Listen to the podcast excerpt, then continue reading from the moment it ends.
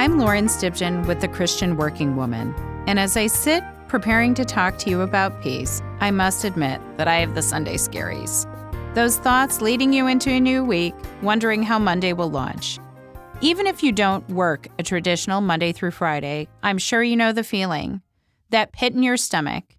Even if you find yourself in a season where you're between jobs, stress can steal your peace. The stress we experience as working women is arguably only sometimes about work.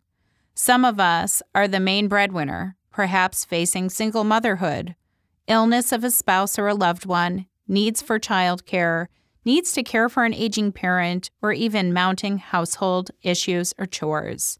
The truth is, we all carry this around on top of the to do list we faced waking up to another Monday. Jesus knew what we faced in the world he even acknowledges this in John 14 27. Peace I leave with you, not as the world gives, do I give to you. Not as the world. If our Lord Jesus is telling us that the world will not bring peace, we really should not expect it, but for in seeking Him.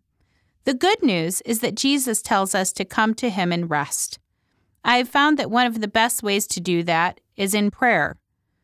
Starting in Philippians 4 6, Scripture tells us, Do not be anxious about anything, but in everything, by prayer and supplication, let your requests be known to God. And the peace of God, which transcends all understanding, will guard your hearts and minds in Christ Jesus.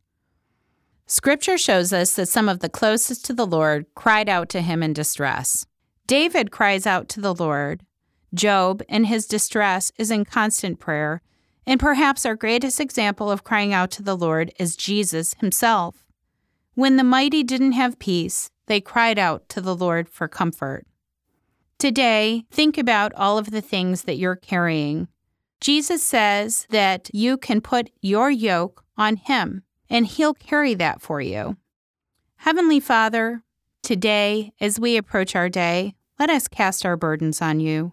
You are our great helper, our comforter, and you walk with us each and every day. I pray for every heart that is listening today that they would find peace in you.